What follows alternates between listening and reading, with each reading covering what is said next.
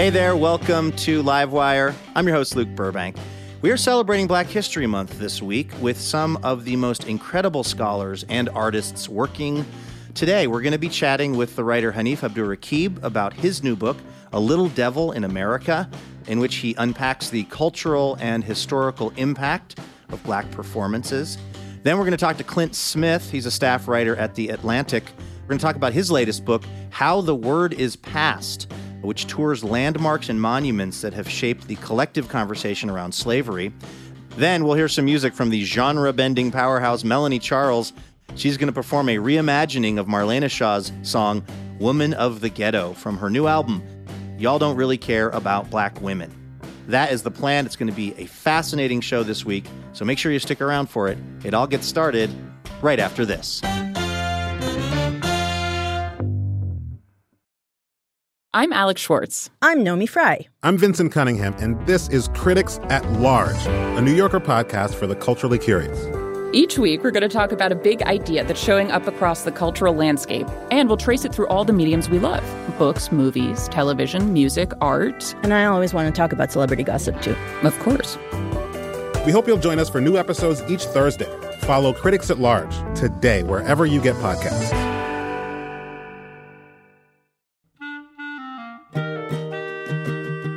This episode of Livewire is brought to you by Progressive Insurance. Whether you love true crime or comedy, celebrity interviews, or news, you can call the shots on what's in your podcast queue. And guess what? Now you can call them on your auto insurance too with the Name Your Price tool from Progressive. It works just the way it sounds. You tell Progressive how much you want to pay for car insurance, and they'll show you coverage options that fit your budget. Get your quote today at progressive.com to join the over 28 million drivers who trust Progressive. Progressive Casualty Insurance Company and affiliates. Price and coverage match limited by state law.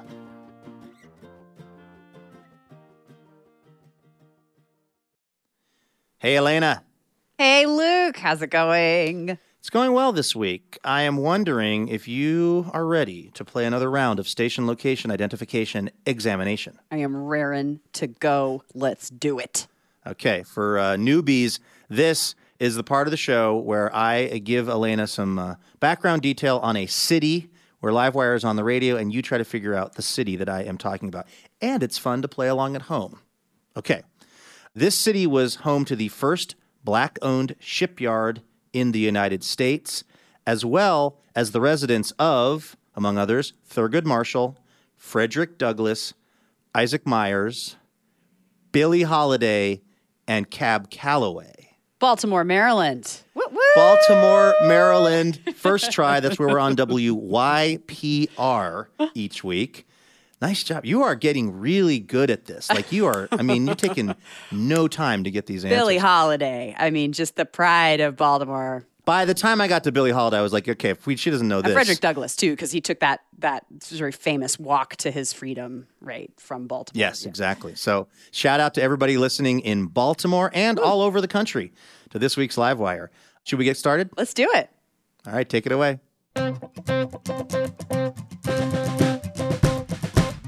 From PRX, it's Livewire. This week, cultural critic Hanif Abdurraqib. I mostly wanted to write a book where the praise and joy was centered and immovable. I cannot correct the course of America, and I don't know if I have much interest in it, honestly. And writer Clint Smith. There were more homages in this majority black city to enslavers than there were enslaved people. With music from Melanie Charles.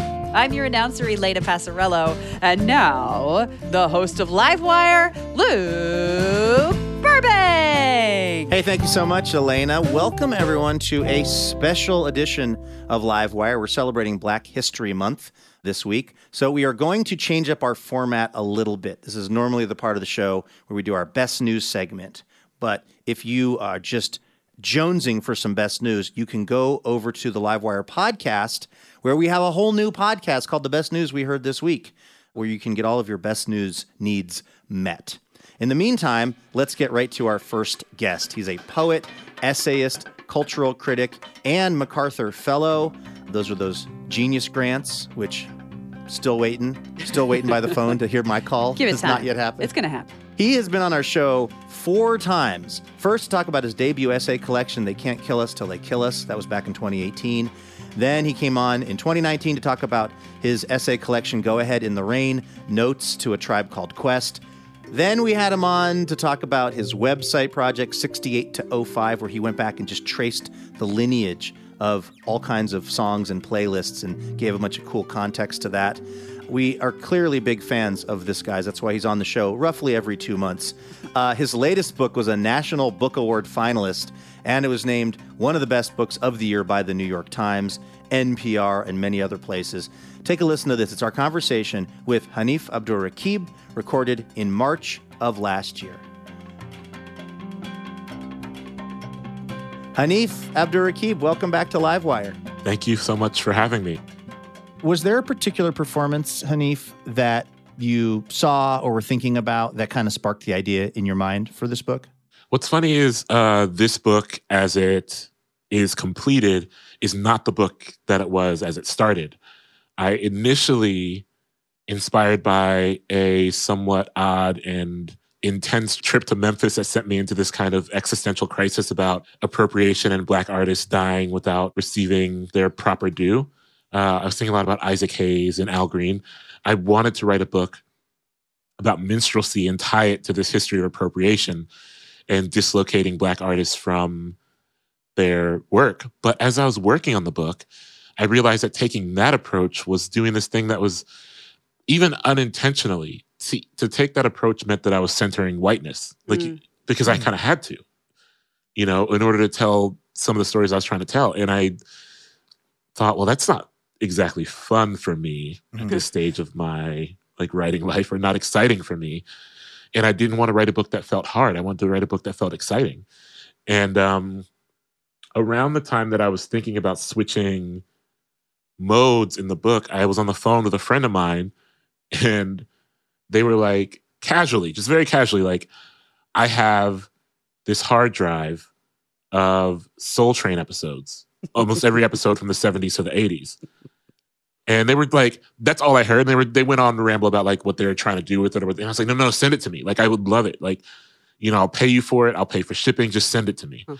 And I began watching hours of Soul Train, like literal, like hundreds of hours almost had to be. And in that process, I think I tapped into the center of what became this book, which is my hope is that it's celebratory and not only daunting or not only painful or not only historically intense, but also something that really seeps deep into this idea of celebration without any other pretense.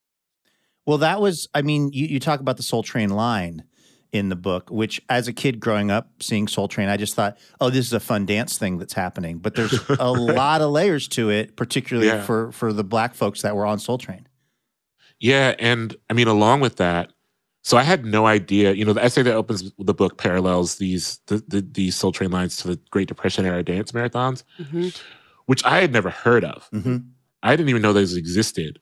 And a friend of mine, different friend, um, he like you know got me hip to them, and then he sent me a folder of photos from those dances, which I, I don't know if y'all have ever seen. them Yeah, they're nuts. they are just like they're like alarming they're really jarring they're kind of beautiful in a way. Um, but like the whole circumstance of these marathons is like messed up so i don't want to romanticize it too much. Um, but i got so captivated by just the brutality yet gentleness of it. Right, because you hear dance contest, dance marathon, it just seems like people are going to do the flat foot flugie for six hours. and I mean, it was a whole uh, way for people, as you write in the book, to just try to maybe get a little bit of money or put food on the table. I mean, it was it was grueling and very dangerous.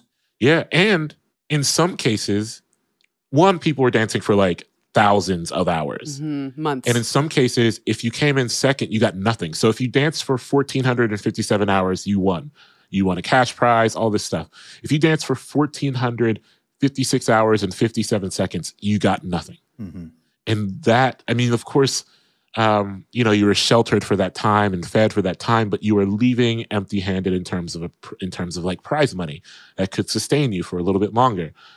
And there was something so horrifying about that to me that it was very much a test of very literal endurance. You know, it wasn't like it was like everyone else drops and you're the only one left.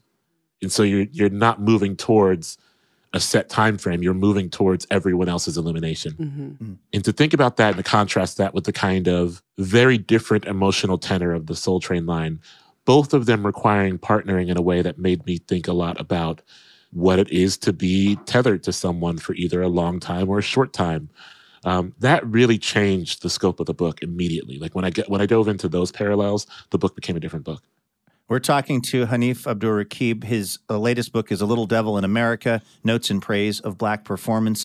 There was an, a, a character in this book, somebody named William Henry Lane, aka Mm. Master Juba, who I was unfamiliar with before reading the book. Can you talk about who who he was and kind of where he fit into black performance?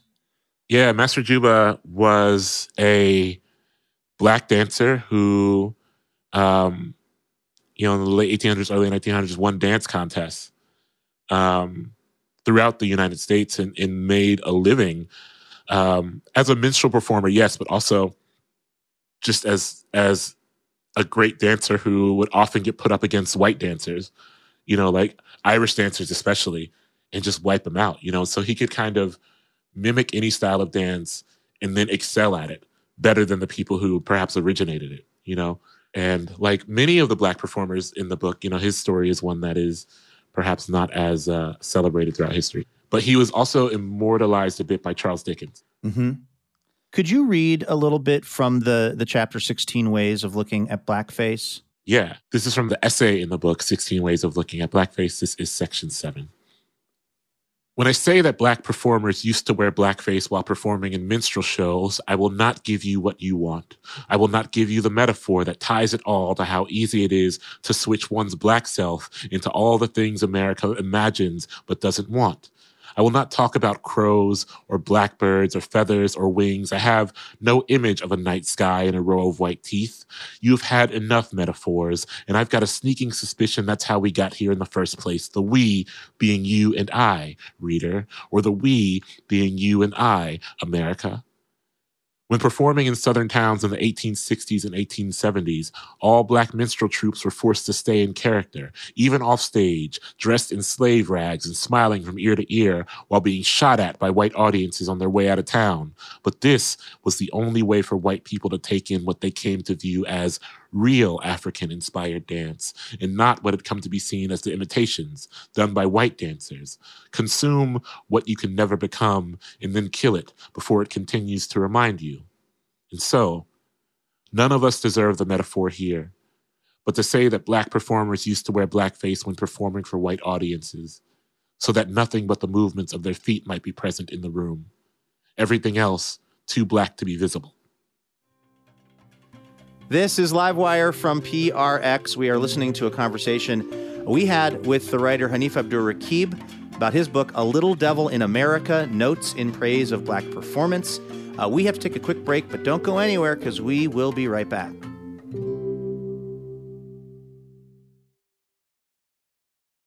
Hey, Elena. Hey, Luke, I didn't see you there. It's that time of year again. My seasonal allergies are back. Oh, congratulations. But also, it's our spring member drive, which is happening right now through May 17th. oh, I like that much more than seasonal allergies. Yeah, if you are not yet a member of Livewire's League of Extraordinary Listeners, well, now is the time to do it. Why? Well, because this League of Extraordinary Listeners uh, is what keeps the lights on over at Livewire Inc., uh, which is definitely not the association that we are part of. I'm probably a 501c3. They don't let me near any of the paperwork or bookkeeping, and it's really better that way. Point is, we we are only able to keep doing this show because of support from our members, and we would love it if you could join us in that right now. Plus, there are all kinds of sweet perks, including uh, special discounted tickets to live recordings, on-air shout-outs, exclusive content. Uh, and Elena, uh, one more thing that, of course, we would not be a self-respecting public radio show if we didn't offer this. If we didn't offer the most iconic public radio swag of all time, a tote bag. True iconic status. Yeah, but it's not just any tote bag. This is like a really good tote bag. It's got a second zipper, an internal zipper. Yes, whatever you want to put in the tote bag, that's your business, okay?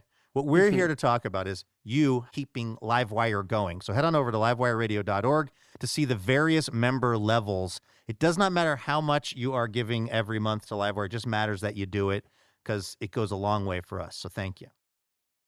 Vacations, weddings, birthdays, and reunions. Oh my, there's so much going on. Get the most out of your spring plans by stocking up on pre alcohol now. ZBiotics pre alcohol probiotic drink is the world's first genetically engineered probiotic. It was invented by PhD scientists to tackle rough mornings after drinking. Here's how it works when you drink, alcohol gets converted into a toxic byproduct in the gut. It's this byproduct, not dehydration, that's to blame for your rough next day. ZBiotics produces an enzyme to break this byproduct down. Just remember to make ZBiotics your first drink of the night, drink responsibly, and you'll feel your best tomorrow. Go to zbiotics.com slash livewire to get 15% off your first order when you use livewire at checkout.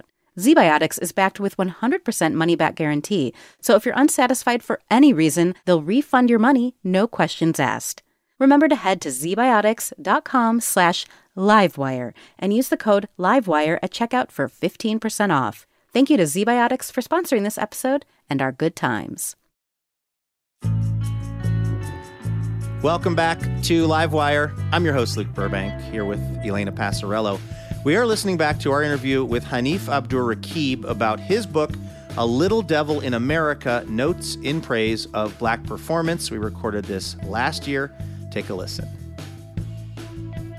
I think this is the third book of yours that I've read, and it seemed to me like it was the most personal. I felt like I learned the most about your growing up and and your experience in the world. Is this your most personal book yet that you've written, as far as including yourself in the in the writing? That's so funny. I've heard that a lot. People have said that a lot, but this actually feels to me uh, like my one of my least personal. I mean, like Huh. for me, it doesn't get much more personal than a Fortune for Your Disaster was. Mm, the poems, you know, yeah. like that was uh, even if people. I know it's poems, and there's like you know the speaker in the poem and the person, but I think that that book is like the the veil is very thin. Um, and I also think, and maybe this is just because of the emotional place I was in at the time of working on it, but I think that they can't kill us is it's just a really personal book. Oh. It's weird because I'm sure if I spent time with this as other people did, I would. I think the parts of this that are personal are way more honed Mhm. than the other parts of you know. I Yeah. think like talking about my relationship with my brother at the end, for example, is Mhm. a much more honed and thoughtful execution of the personal Mm. than I think I'd ever gotten in any other book. And so there's ways that I think the personal in this book is more visceral, Uh-huh. but I do think that I hide behind a lot of just pure excitement for the telling of these stories. Yeah, I think it must be something about the connection between that significant emotion about the units of pop culture that you're talking about and then the swinging away from research to provide just small bits like doing the dozens on the bus, right? Or, Yeah. you know, this is what it was like in the forest, you know, across the street from where I grew up. Or moonwalking, you know, at at a Right. mosque. right. Yeah, yeah, yeah. It's just that difference in the shift from the research over that it just feels like the detail just is so it's it's so amplified, I think. And then also just that incredible emotion, like the case to to give flowers to Merry Clayton while she still can receive them on this earth. Those things are for me what felt like a person was really speaking to me. Yeah, I do think if there is one thing I think I've grown as a writer, it is that kind of transferring registers in in information delivery. Yeah. Where it's like, you know, I think in They Can't Kill Us, which is a book I still love and I'm proud of, obviously. Yeah. Um it's it's hard for me to pull back from like, here's my personal story and here's my personal life and here's a personal anecdote. Um, to offer some more concrete things. And um even in Go Ahead in the Rain, I found myself wrestling with that. But this book, it came so easy to me to kind of Mm. shift the registers of information delivery, hmm where it's like I can really weave comfortably in and out of the heavily researched or trying to bring, bring people to a place where they can visualize the thing that I visualized. And then occasionally nudge nudge them to remind them that this is a real person telling the story. Uh, you dedicate this book to Josephine Baker. Uh, why did you choose her? Well, I, I love Josephine Baker a great deal. The title comes from Josephine Baker. It's a, it's a fragment of a longer sentiment from her speech on the March of Washington. I was going to dedicate the book to Miss Toni Morrison, who who I love a great deal and who just means I mean, people who know my work a little, even a little bit, know how much Miss Morrison means to me. But um, I felt so conflicted. You know, I was like, what if this is? Hopefully, this is not the best work I will ever do, and I don't know if I want to have Toni Morrison's name there in that case. I never thought of You that, know? the implications of of, of the book dedication, and and if that's and I say good- that I say that as someone who believes that this is the best book I've ever written, like Mhm. truly, and the book I feel very good about. But I was still like, but I hope you know I'm still in my 30s. Like I hope I'm not. I hope this isn't it for me. but also to not take anything away from Josephine Baker, she's so important to the engine of this book. Mm. Um, not just the title and not even just the essay on her, but this idea of honoring a full life. Josephine Baker's full life often does not get um, you know, she gets categorized by this era of her life. Mm-hmm. And you know what's so fascinating to me is that you can go on YouTube and watch 50 years worth of Josephine Baker performances. Mm. Like there's footage from 1925 and there's footage from her final shows in the mid 70s mm. and there's footage of everything in between.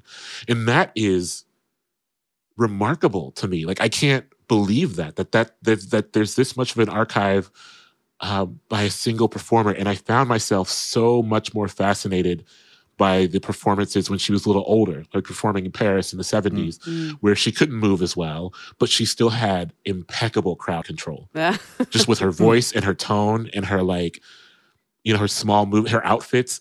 And so you know i was thinking about the celebration of a full life and not just the most scandalous parts or not the parts where someone is at their most mobile and capable of serving an audience but josephine baker who showed up to the march on washington in her the uniform of the french resistance and spoke you know like that was um there was a real there was a real propulsion that I found in the life of Josephine Baker that that brought me to the book, and so um, that was my way of showing some small gratitude. Um, uh, the the last chapter of the book uh, is is sort of dedicated or centered around a punk band. F you, pay us. I'm wondering Yeah. why that's where you where you kind of wanted to land this flight, uh, and why that band was important to you. I love that band. Um, you know, they're not as active as they once were, and their window was kind of small. But and their members have done many a great many other things.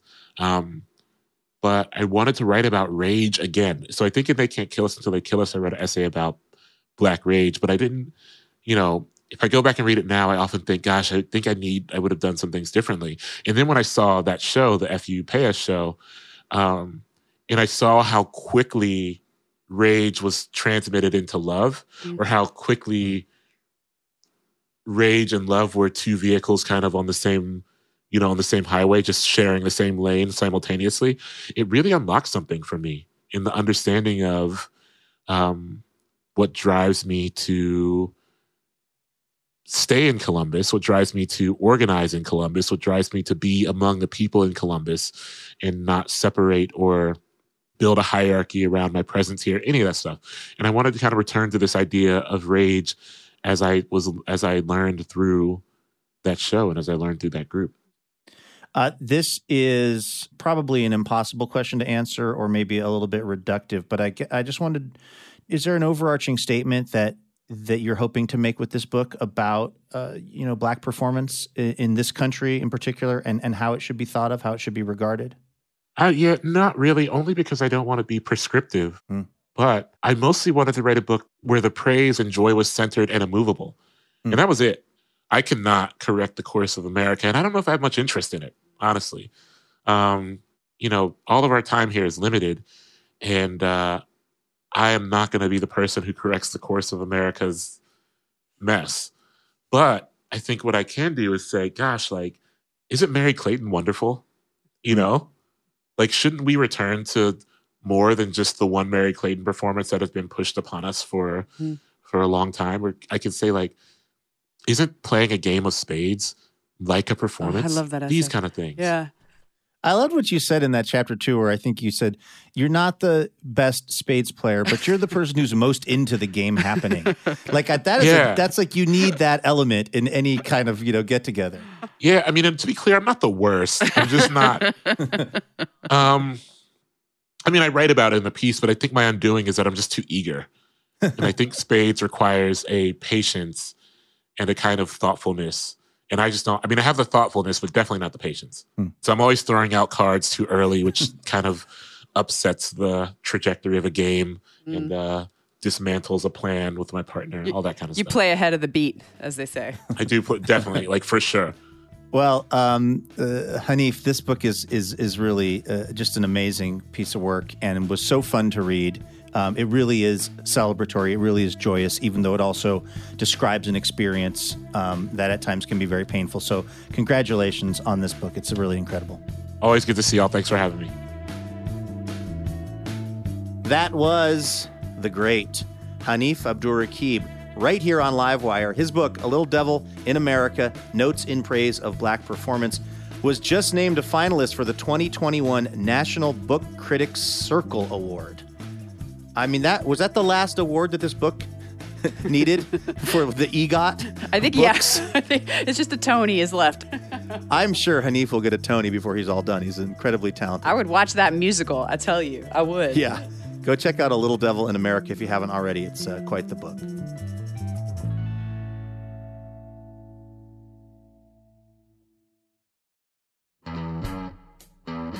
Hey, special thanks this week to Carol Gabrielli and Vicky Reitenauer of Portland, Oregon. Carol and Vicky are part of the Livewire member community, and they are generously supporting us with a donation each month, which is huge because without those donations from folks like Carol and Vicky, we would not be able to do Livewire. So we really appreciate them. A big thanks to Carol and Vicky for supporting the show this week.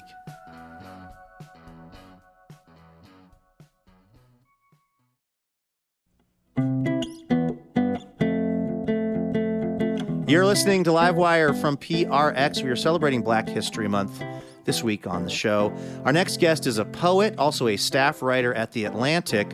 The New York Times calls his latest book, How the Word is Passed, an extraordinary contribution to the way we understand ourselves. Entertainment Weekly calls it a history of slavery in this country unlike anything you've read before. I can attest to that.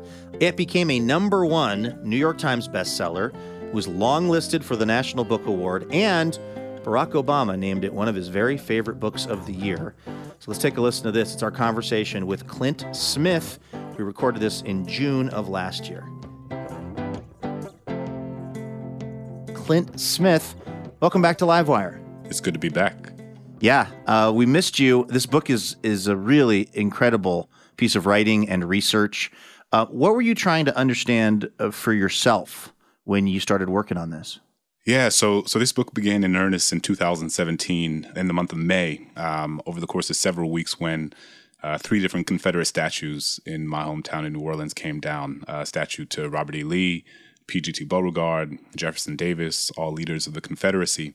And I was watching these statues come down, these statues that had been part of the iconography of my uh, childhood and part of the landscape of my childhood, and and thinking about what it meant that there were more homages in this majority black city to enslavers than there were enslaved people, right? Like, what does it mean that in order to get to school, I had to go down Robert E. Lee Boulevard? What does it mean that in order to get to the grocery store, I had to go down Jefferson Davis Highway?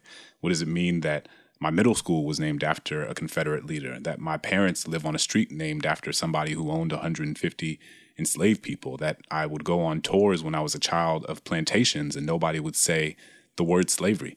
Um, and how does that happen in this place? Uh, and and what are the implications of that? You know, what because we know that memorials and monuments and historical landmarks and and the names of streets and the names of schools are not merely symbols and they are not merely names they are reflections of stories that a society tells itself and those stories embed themselves into the narratives that shape our collective memory and understanding of a place. And and those narratives shape public policy and public policy shapes the material conditions of people's lives. And so i wanted to to understand how my own hometown was sort of thinking about and and discussing or failing to discuss its relationship to the history of slavery.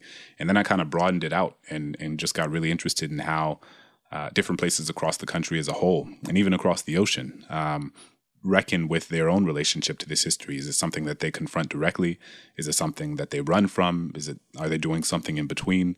Um, and I kind of went on this four year journey uh, that led me to uh, dozens of places, but eight of which I document in the book. Um, that is uh, considering the ways that this country is a sort of patchwork of experiences um, and a patchwork of stories when it comes to how we tell the story of slavery and the way that it shaped the contemporary landscape of inequality.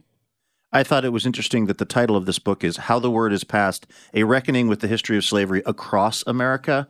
Mm. Uh, hmm. that read to me as uh, signaling this is not just something in the Deep South.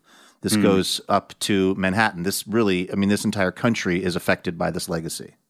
Absolutely. And, you know, most of the places in the book are uh, in the South, um, given that I grew up in the South, given that the history of slavery uh, is, saturated um, in the South, given the history of the Confederacy. Uh, but I also didn't want the reader to, uh, as some do, um, fall into the trap of thinking that this was something that was singularly a Southern problem. And that's why I have a chapter on New York City. That's why I have a chapter on even Texas, right? Texas is some a place that is in the South, but oftentimes when people think of Texas, it's not in connection to slavery. It's in connection to you know cowboys and westerns and um, thinking about you know Texas as its sort of own independent entity um, that is somehow not linked to this history that it is actually deeply linked to. And even, you know, going to, as I mentioned, uh, across the ocean, I went to Dakar, Senegal, because I was spending all this time at plantations and cemeteries and all these places here. And I got increasingly curious about how the story of slavery is told from the place where the transatlantic slave trade began, right? Like, how are young West African students learning about slavery and, and what is the site of memorialization for the, the the place of departure for enslaved people and captured Africans? How do they tell that story, and how is that in conversation with um, the place where they ended up and their destination, which is these these plantations. And so I wanted to put all of these places in conversation with one another in order to to create a, a sort of fuller survey of what slavery was uh, and and how people continue to tell the story or or fail to tell the story of what it was. This is Livewire. We're talking to Clint Smith. His new book is How the Word is Passed. Um, there's a part of this book that talks about what it was like for you to have so much of the Confederate world thrust upon you. Um, and and that's actually based on a poem that you wrote about about New Orleans and growing up there. Could you read that for us? Yeah. So you know, as someone who writes across genre, um, I'll think that something begins as a poem and then it will uh, demand uh, a different form, uh, demand more space. Um, and so that was kind of what happened here. And so this is a poem that I wrote at the beginning of the process of writing this book. And I think this poem gave me clarity about what I was trying to do and, and why these questions felt so so proximate and, and so pertinent to me. Growing up, the iconography of the Confederacy was an ever present fixture of my daily life. Every day on the way to school, I passed a statue of PGT Beauregard riding on horseback, his Confederate uniform slung over his shoulder, and his military cap pulled far down over his eyes. As a child, I did not know who PGT Beauregard was. I did not know he was the man who ordered the first attack that opened the Civil War. I did not know he was one of the architects who designed the Confederate battle flag. I did not know he led an army predicated on maintaining the institution of slavery. What I knew is that he looked like so many of the other statues that ornamented the edges of this city. These copper garlands of a past that saw truth as something that should be buried underground and silenced by the soil. After the war, the sons and daughters of the Confederacy reshaped the contours of treason into something they could name as honorable. They called it the lost cause, and it crept its way into textbooks that attempted to cover up a crime that was still unfolding. They told us that Robert E. Lee was an honorable man, guilty of nothing but fighting for the state and the people that he loved, that the Southern flag was about heritage and remembering those slain fighting to preserve their way of life. But see, the thing about the lost cause is that it's only lost if you're not actually looking. The thing about heritage is that it's a word that also means I'm ignoring what we did to you. I was taught the Civil War wasn't about slavery, but I was never taught how the declarations of Confederate secession had the promise of human bondage carved into its stone. I was taught the war was about economics, but I was never taught that in 1860 the 4 million enslaved black people were worth more than every bank, factory, and railroad combined. I was taught the Civil War was about states' rights, but I was never taught how the Fugitive Slave Act could care less about a border and spell Georgia and Massachusetts the exact same way. It's easy to look at a flag and call it heritage when you don't see the black bodies buried behind it. It's easy to look at a statue and call it history when you ignore the laws written in its wake. I come from a city abounding with statues of white men on pedestals and black children playing beneath them, where we played trumpets and trombones to drown out the Dixie song that still whistled in the wind. In New Orleans, there are over 100 schools, roads, and buildings named for Confederates and slaveholders. Every day, black children walk into buildings named after people who never wanted them to be there. Every time I returned home, I would drive on streets named for those who would have wanted me in chains. Go straight for two miles on Robert E. Lee. Take a left on Jefferson Davis. Make the first right on Claiborne. Translation Go straight for two miles on the general who slaughtered hundreds of black soldiers who were trying to surrender. Take a left on the president of the Confederacy who made the torture of black bodies the cornerstone of his new nation. Make the first right on the man who permitted the heads of rebelling slaves to be put on stakes and spread across the city in order to prevent the others from getting any ideas. What name is there for this sort of violence? What do you call it when the road you walk on is named for those who imagined you under a noose? What do you call it when the roof over your head is named after people who would have wanted the bricks to crush you? That's Clint Smith. His new book is How the Word is Passed A Reckoning with the History of Slavery Across America. Those are really difficult words to hear. Um, I can only imagine for you uh, the experience of researching this book and of really immersing yourself in the trauma of of of enslaved people in this country. What was that like for you, just emotionally, and like how are you doing? I mean, there were certainly difficult moments. Um, you know, I think anytime you are deeply engaged in the historiography of slavery um, and and engaged intimately with the stories of those who were enslaved and, and their testimonies of of the conditions that they lived in, it can certainly be despair inducing. But it what I always tell people is that there's also a lot of power in it, I, and I think part of what part of what animated this book and animates so much of my work is that I remember growing up as like a young kid in New Orleans and being inundated with all of these messages about why black people lived in the conditions that we did. And you know, I was always told that New Orleans is the murder capital of the nation, and we incarcerate more people per capita than China and Iran and uh, Russia and all these authoritarian regimes. And implicit within that is this idea that, like, look at this majority black city with these black people who can't control themselves, who are violent, who are enmeshed in poverty uh, because of their own failures. And I feel like growing up, I was never given the tools or the language or the framework or the history with which to understand how a city like New Orleans came to look the way that it does. And if you aren't given those, then you begin to mistake the poverty or the violence or the disparities that certain communities experience as somehow being a result of something that those communities have done wrong, rather than the result of generations of compounding policies that have created those conditions. One of my favorite essays is by James Baldwin. Um, and it's not one of his more famous ones, but it's one that means a lot to me, and it's called A Talk to Teachers. And he wrote it in 1963 uh, based on a speech that he gave to a group of New York City educators.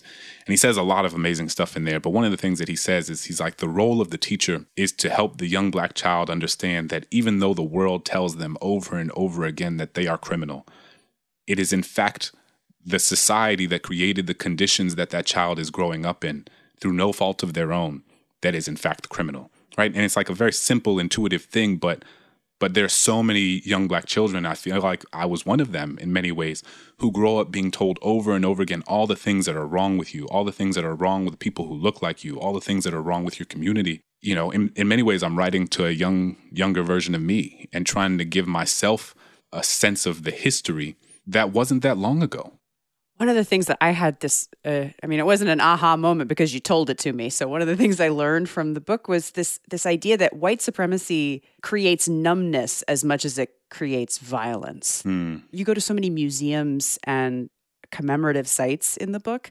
In what ways does that kind of public historical practice have the opportunity to like pierce that numbness? I mean, I think just in terms of numbers and logistically. I mean, you know, a place like uh, you know the Whitney Plantation that I go to, uh, which is this really remarkable plantation museum in Louisiana, and it's it's so important because it is the only museum in Louisiana, the only plantation in Louisiana that centers the lives of enslaved people and the stories of enslaved people, which which shouldn't be a remarkable thing because these are plantations. They are sites of intergenerational torture and and chattel bondage.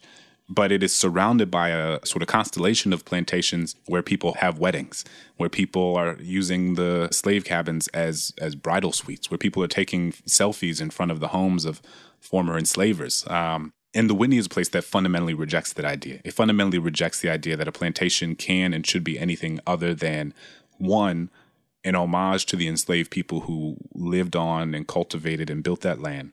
And then two, a recognition that it was a site of torture and exploitation over the course of generations for the people who lived there. And I think that part of what I wanted to lift up in this book was the important role that public historians and public sites play. Um, in helping to shape these discussions for people who, for a variety of reasons, might not uh, be inclined to or have the capital to or the resources to sit down and, and read, um, you know, a book by a professor at Harvard or Yale. Um, but but those books are important because then they shape what these tours look like, and and I wanted to just sort of tell the story of the various people who are doing that remarkable work. As we were getting the microphone set up and starting everything, we could hear your son Clint running yeah. around. I'm just curious, you know, what are you going to tell him about slavery when he's old enough to have that conversation or when he asks you about it? What I'll tell him is is what I believe and what I think about often um, is that from the moment enslaved people arrived on these shores, people were fighting for freedom and people were fighting for liberation. And you know, oftentimes people will ask me questions about like, are you hopeful? What do you, you know, will things change? And the way I think about it is that I'm part of a, a lineage um, of people uh, and come from ancestors who who were fighting against the existence of an institution for 250 years that ultimately and ultimately they won, right? Ultimately, slavery was abolished because of the work enslaved people had done across generations. But the vast majority of people who spent their lives to different degrees fighting against slavery never got a chance to see that, right? Like they never got a chance to see or experience freedom. But it's a reminder that we don't fight for what's right and we don't try to build a better world simply so we can experience the fruit of, of that labor. We build a better world and we fight and we chip against this wall right? And we don't know how thick the wall is. We don't know what the other where the other side of it is, but we know that us chipping away at it means the people coming after us will have less to chip away at. And ultimately, there will be enough people across generations chipping away at this proverbial wall that ultimately somebody is gonna, you know, hit the wall uh, to keep the metaphor going and and see light on the other side. And and that's how I think of of the the work that so many people do now with regard to mass incarceration, with regard to immigration, with regard to policing, with regard to climate change. You know, so when I tell him about slavery, I'm going to tell him about all the people who who gave their lives to make his life possible. Well, it seems to me this book takes a pretty big chunk out of that wall. Uh, the book is How the Word is Passed A Reckoning with the History of Slavery Across America. Clint Smith, thanks so much for coming on Livewire. Thank you all for having me. That was Clint Smith right here on Livewire. His book, How the Word is Passed, is available now. Uh, it was also named as a finalist for the National Book Critics Circle Award, but in a different category than Hanif Abdurraqib. So it's like you don't have to pick one or the other. Mm-mm. They could they could both win. Yeah, you could favor them both. I think the two of them are friends too. So they were grew up as poets together. So I know we were talking about this in regards to Hanif Abdurraqib's book, but the same thing for Clint's book, How the Word is Passed the awards for this book and the recognition that it started to receive pretty much immediately was just stunning. And for a book that is about a very serious topic, you know, mm-hmm. and a mm-hmm. topic that we really need a reckoning with in this country, for it to sell as many copies as it has and mm-hmm. to be mm-hmm. read by as many people is really an incredible testament to just how good this book is. It's so well made and it's just such a game changer. I'm so glad I read it. Yeah. do check out How the Word is Passed if you haven't already. All right, this is Livewire from PRX. I'm Luke Burbank. Right over there, that's Elena Passarello. We have to take a quick break, but don't go anywhere because when we come back, we are going to hear some really incredible music that blends jazz, soul, and R&B from Melanie Charles. So stay with us.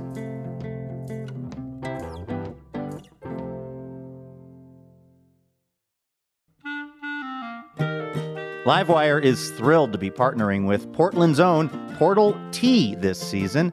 Formerly known as Tea Chai Tay, Portal Tea is the premier tea company in the Pacific Northwest, they make one of a kind handcrafted tea blends like cinnamon churro chai and blueberry cream Earl Grey. Use the code LIVEWIRE, all lowercase, for 20% off at portaltea.co.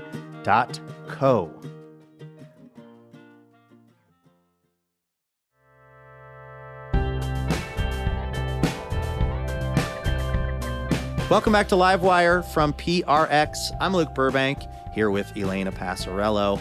Our musical guest this hour hails from Brooklyn and has spent the past few decades blending jazz, soul, and R&B in ways that have caught the attention of none other than the New York Times, NPR's Tiny Desk, SZA, and the Gorillaz, among others. Her latest album, Y'all Don't Really Care About Black Women, pays homage to black women in music and also breathes new energy into works by Billie Holiday and Sarah Vaughan, among others. It's Melanie Charles here on Livewire. Take a listen to this, our conversation we recorded with Melanie last year. Melanie Charles, welcome to Livewire. Woohoo! Hi. Um, I have really been enjoying your music. It's just so hard to describe because it, it just, I feel like you bring in so many different elements. Uh, one of them, uh, you're a flautist, which you just don't, you don't see a lot in, in, in music these days outside of maybe the classical space. When did you start playing flute? I started playing flute around junior high school, actually. I went to IS 318 um, in Brooklyn. Actually, it's the same junior high that Jay Z went to. Fun Whoa. fact. Whoa. But not at the same time, obviously. He's a few years older than me. Um, And he not- he notably uses flute in Big Pimpin'. maybe there's a, a connection. connection. I I guess so. Maybe there's something there. But yeah, like at that time I was doing a lot of the Miss America talent competition pageants and stuff. Like I grew up in like talent show pageant world and when it came time to choose our instruments, I was out of class. I was I was in one of those competitions. So by the time I got to school, they stuck me with the flute and I was so Wow. upset. Like I wanted saxophone or trumpet and they were like, "Look, all we have is flute, so deal with it." Um, but of course, I ended up falling in love with the instrument. So yeah, it started back then, and I started classically trained. I was playing in the orchestra. I also doubled on piccolo as well. So yeah, with time, I found a way to incorporate my flute with the other styles of music that I'm doing. The the title of this album is "Y'all Don't Really Care About Black Women," which is um, a pretty provocative title, and I think it's sort of right in there what the, what the messages that you're that you're looking to express. I'm wondering how you how you arrived at the decision to name the the album that. So, you know, when Verve Records approached me to do this remix project, you know, they have a Verve remix series that they do. And usually they just get different producers, DJs to come in and flip um, songs. But of course, me being the artsy person that I am, I wasn't doing regular remixes. I was really doing reimaginings. And, you know, by the time it came for me to start choosing the songs, it was during the lockdown. It was around the time that Breonna was shot and killed. And Breonna Taylor. Breonna Taylor. And it just really was a rude awakening and a reminder that Black women in this country are really not protected and cared for. And, you know, this is not a new phenomenon. Um, one of the people that I celebrate in this album is Nina Simone. There's a famous interview where she talks about how uh, one of the promoters didn't pay her, and so she had to show up with a shotgun in order for the man to pay. Do you do you know about this? I think I've heard that story. Yeah. you know? It's a famous one. the title just suddenly came to me one day. It just hit me. And the label, God bless them, at first they were a little bit like, geez, like, are you sure? That's kind of not a very warm title. And I was like, yeah, but it but it's true, you know, and they and they had to agree with that. And I'm really glad that it's been really well received. Just by hearing the title, I noticed people are are already interested. So mission accomplished. Yeah. Well, yeah. Uh, what song are we going to hear? You're going to hear Woman of the Ghetto. It was the first single that we put out on this project. It is a remake uh, uh, sung by the great Marlena Shaw. She's the only woman that I reimagined that is still alive. Um, so hopefully, Marlena, if you're out there, I hope you like this flip. I hope you like it. Well, let's hear it. This is uh, Melanie Charles here on Livewire. Her new record is Y'all Don't Really Care About Black Women.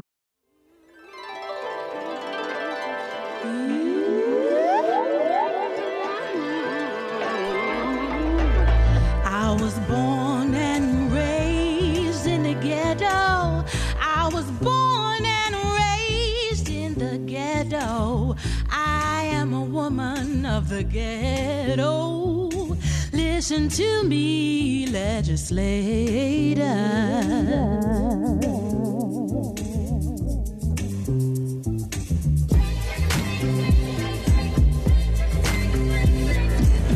How do you raise your kids in the ghetto? How do you raise your kids in the ghetto? Feed one child and starve another. Tell me, tell me, legislator.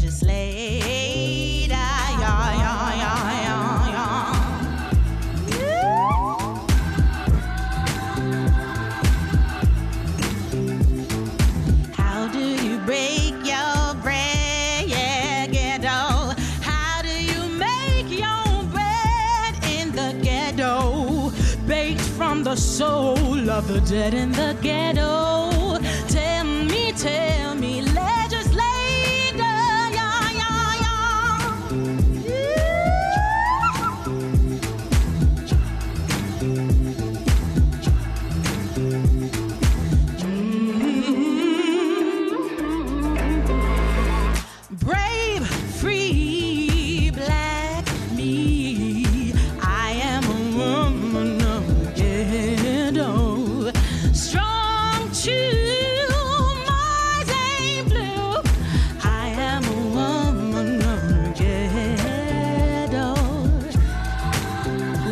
Gentlemen, you're about to hear from the wonderful Miss Brandee Younger on the harp.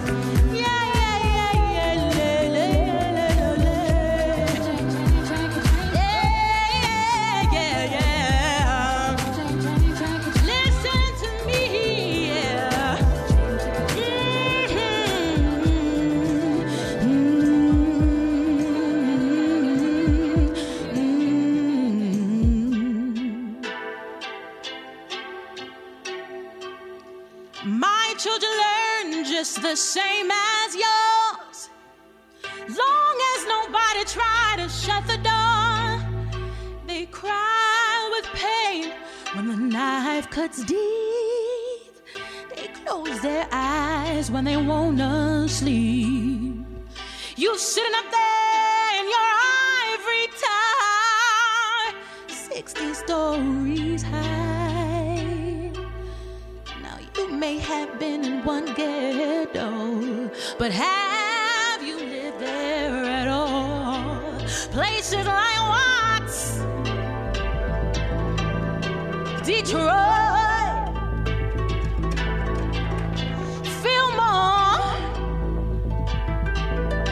Chicago. Harlem, yeah. And I gotta shout out Brooklyn,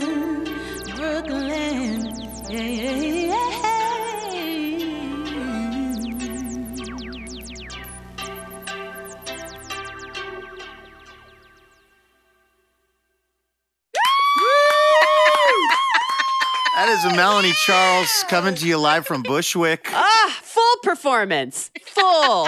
Her new album is Y'all Don't Really Care About Black Women. Melanie, thank you so much for coming on Livewire and sharing that with us. That was really incredible. Thank you for having me, Luke. Thank you for having me, Elena. All right, that's going to do it for this special episode of Livewire. A huge thanks to our guests, Hanif Abdurraqib, Clint Smith, and Melanie Charles. Livewire is brought to you in part by Alaska Airlines. Laura Haddon is our executive producer. Heather D. Michelle is our executive director. Tim Harkins is our production director. Our producer and editor is Melanie Savchenko. Our assistant editor is Trey Hester. And Stephanie Moore is our social media manager. A. Walker Spring composes our music. Molly Pettit is our technical director and mixer. Additional funding provided by the Oregon Arts Commission, a state agency funded by the state of Oregon and the National Endowment for the Arts. Livewire is created by Robin Tenenbaum and Kate Sokoloff. This week, we'd like to thank members Carol, Gabrielli, and Vicky Reitenauer of Portland, Oregon. For more information about our show or how you can listen to our podcast, visit livewireradio.org. I'm Luke Burbank for Elena Passarello and the whole Livewire team. Thank you for listening, and we will see you next week.